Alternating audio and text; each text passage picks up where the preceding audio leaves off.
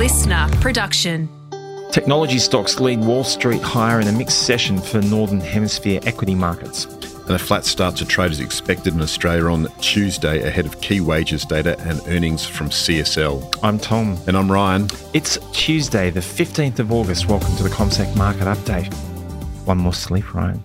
We've got the first semi tonight, but, Sweden uh, versus Spain. Yes, that'll be a big game actually, won't it? It will, over but in Eden Park.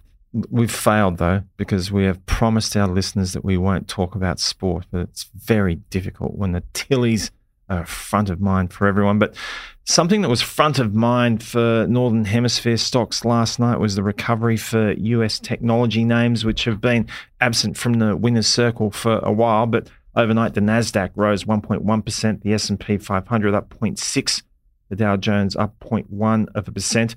Two-year government bonds up by a decent clip, seven basis points to four point nine six percent. A ten-year Treasury note just a little bit higher at four point one nine percent, so that's up by about two basis points.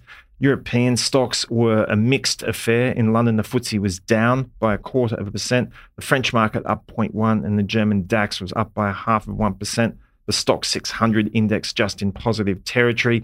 Two-year Bunds up three basis points and ten-year Bunds pretty stable, up by one basis point. It was all about NVIDIA last night, Tom. Mm, NVIDIA shares closed up seven point one percent, marking a significant turnaround for the chip giant. Shares got a boost after Morgan Stanley reiterated NVIDIA as a top pick ahead of earnings results, which are due next week. So markets are expecting a blockbuster report from NVIDIA, and Morgan Stanley, of course, focused on the power of artificial intelligence. And we did see the Van Eck Semiconductor E T F index up three percent, though it's still down more than six percent in August. Indeed. So one of the key numbers just mentioned in terms of the performances was the ten-year Treasury note that close to four point two percent.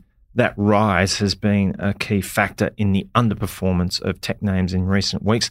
Uh, they just sniffed at those yields last night, Ryan, and the... Uh, The jockey had the whip out. Indeed, Tom. And as you mentioned, we saw the ten-year touch a nine-month high of four point two one five percent. So we have continued to see those yields higher. And part of the reason for that is there's expectations tonight in the United States that we'll see retail sales growth of zero point four percent in the month of July, indicating a resilient consumer. That's probably been a surprising element of the equation in recent times, Ryan, is the resilience of the consumer. It's manifested in a couple of ways, not least of which has been the consumer confidence measure lately, but tonight, quite an important night. Absolutely. In terms of retail spending, as I mentioned, a solid outcome is expected. We have heard from economists at Bank of America, J P Morgan Chase, including our own C B A economists, who now have scrapped calls for a U S recession. So there could be some confusing numbers around the retail space when it comes to the earnings. So we get Home Depot tonight will be the first cab off the rank. We also saw Walmart shares down one percent overnight ahead of their earnings results later this week. Retailers will share more insights about spending patterns as investors weigh conflicting factors such as high food prices and low unemployment. So it could be a bit of a mixed bag, but there's hope, of course, that consumers continue to spend, eat into their savings. But, of course, inflation still remains ever present. Indeed. So I suppose if you're listening to this, you kind of think, oh, God, there's a lot of numbers and ideas being bandied around. But if you visualise a sine wave, which is like just a wave that goes up and down with peaks and troughs, what we're trying to do is work out where we are in that cycle of how spending, earnings from retailers are, are going, and there is a sense that we might be at the trough of one of those sine waves, thereabouts, and that when we look forward, there might be some sort of a, a consolidation at least, rather than a continuation of that wave moving down. Did that, does that make sense, that picture? Do you well, find? It does, because, of course, during the pandemic, we spent a lot of money on goods in particular, and we're ordering stuff online, and that dynamic's changed. We're looking for experiences at the moment outside the pandemic, and we have seen spending there pick up, and that's led to a big pickup in spending on services, travel in particular. What we also have seen is also credit card purchases in the United States pick up as well at the same time, so perhaps Americans are also using not only their savings, but also credit cards to continue to spend. But also at the same time, unemployment remains near fifty-year yeah. lows and wages are increasing. So that's supportive of spending. One other thing quickly to note as well is we got the latest New York Federal Reserve survey around inflation expectations for consumers. Now, that's important, of course, because the moderation in expected inflation is likely to be viewed as a positive for the outlook on price pressures, as policymakers view the predicted path of inflation as a strongly influencing factor where it stands now. So what we saw overnight, consumers respond to the regional federal bank's report around their inflation expectations, which now stand at three point five percent over the year, which is down from three point eight percent. So we're seeing continued moderation in those expectations, now at the lowest level since April twenty twenty-one, at just three point five percent in July, Tom. And we've spoken before quite a lot about how important consumer expectations around inflation are, so central to a lot of things, particularly the way that central bankers are thinking about the near to medium term. What's interesting, though, is that interest rate markets last night did not necessarily respond to that. There's a little bit of a dislocation between what interest rate markets are doing and anecdotes from those surveys. Well, we have seen a bunch of cooling key measures of inflation lately, obviously the focus there being on consumer prices. But the New York Fed survey said the public predicted lower rates of inflation for gasoline, food, medical costs, college costs, and rent. So that's interesting in an environment where all prices have been lifting. Indeed. That is the fly in the ointment as far as that conversation is concerned.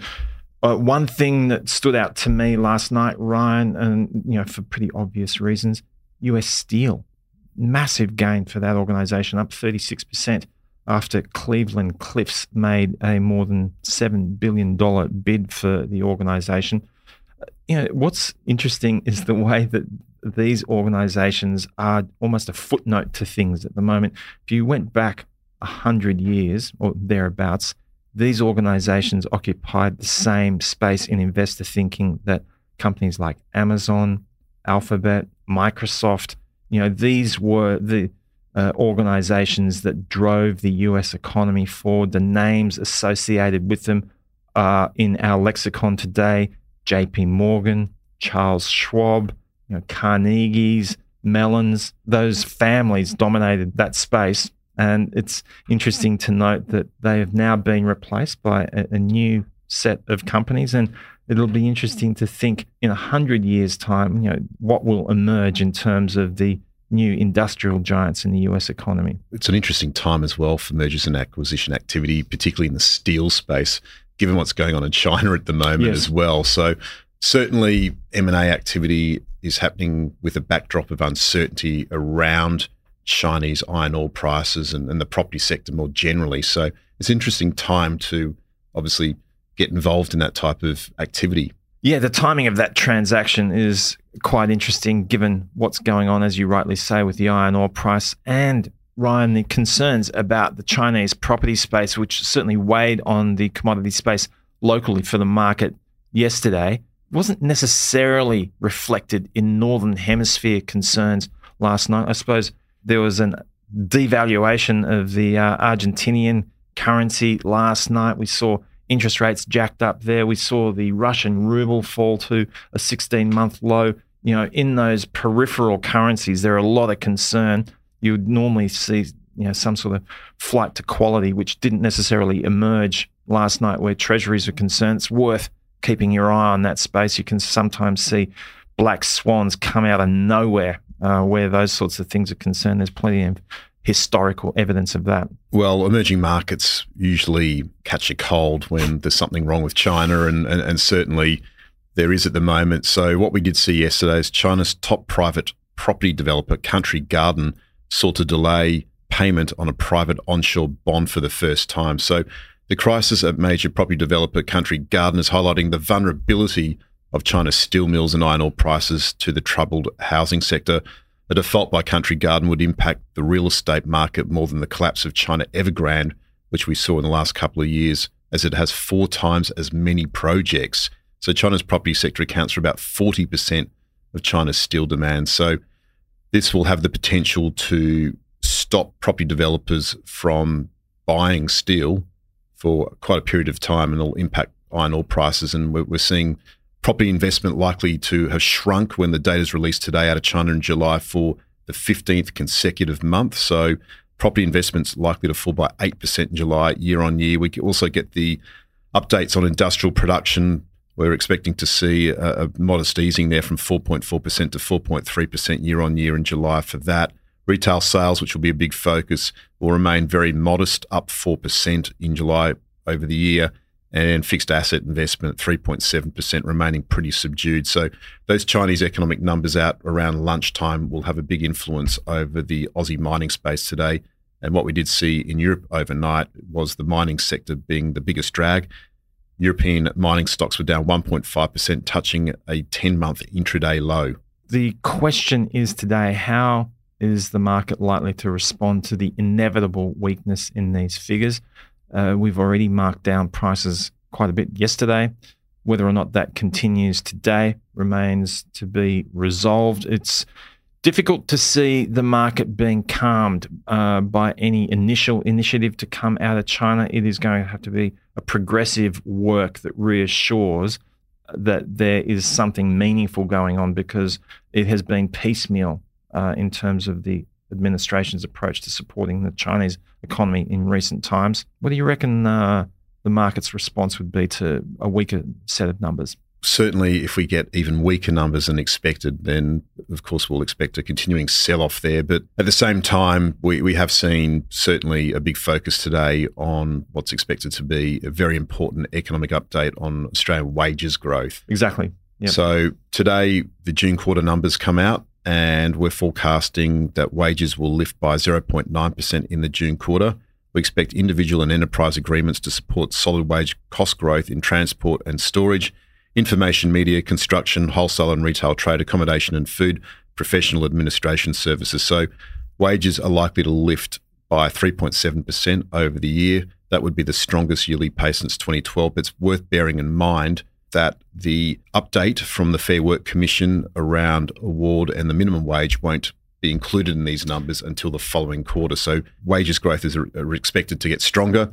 We're expecting to see wages growth of four percent later this year, if not at the beginning of next year. But that's well within the Reserve Bank's forecast at the moment. They've got wages growth at three point seven five percent for the June quarter, for example, which be broadly around the expected numbers. So that's the line in the sand today. Uh, something substantially north of three point seven percent would rankle the markets uh, at a time when they're concerned about the growth in China. And then the other layer, of course, is the weight of corporate reporting today. We've got a, another cavalcade of organisations reporting results today. Amongst them, C S L, Cochlear, Seek. Uh, we've got the N A B with a quarterly update as well. So there will be a lot to digest for investors today. It'll be a question of whether or not we see volatility, or there will be just a constipation by the weight of information that will be delivered to investors today. Well, certainly when C S L announces its earnings, investors' ears will prick back. And, and the reason for that, it's the third largest company on the Australian share market. It's the largest healthcare company.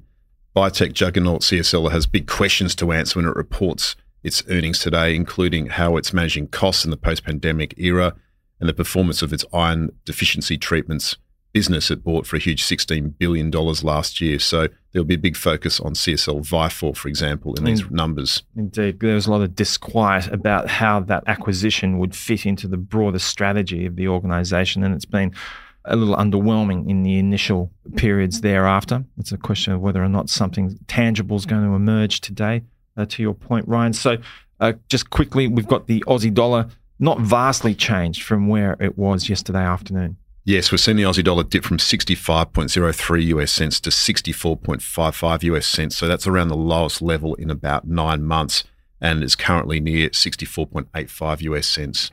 So a big day for the local market. Good luck with that, and uh, we'll look forward to talking to you tomorrow morning.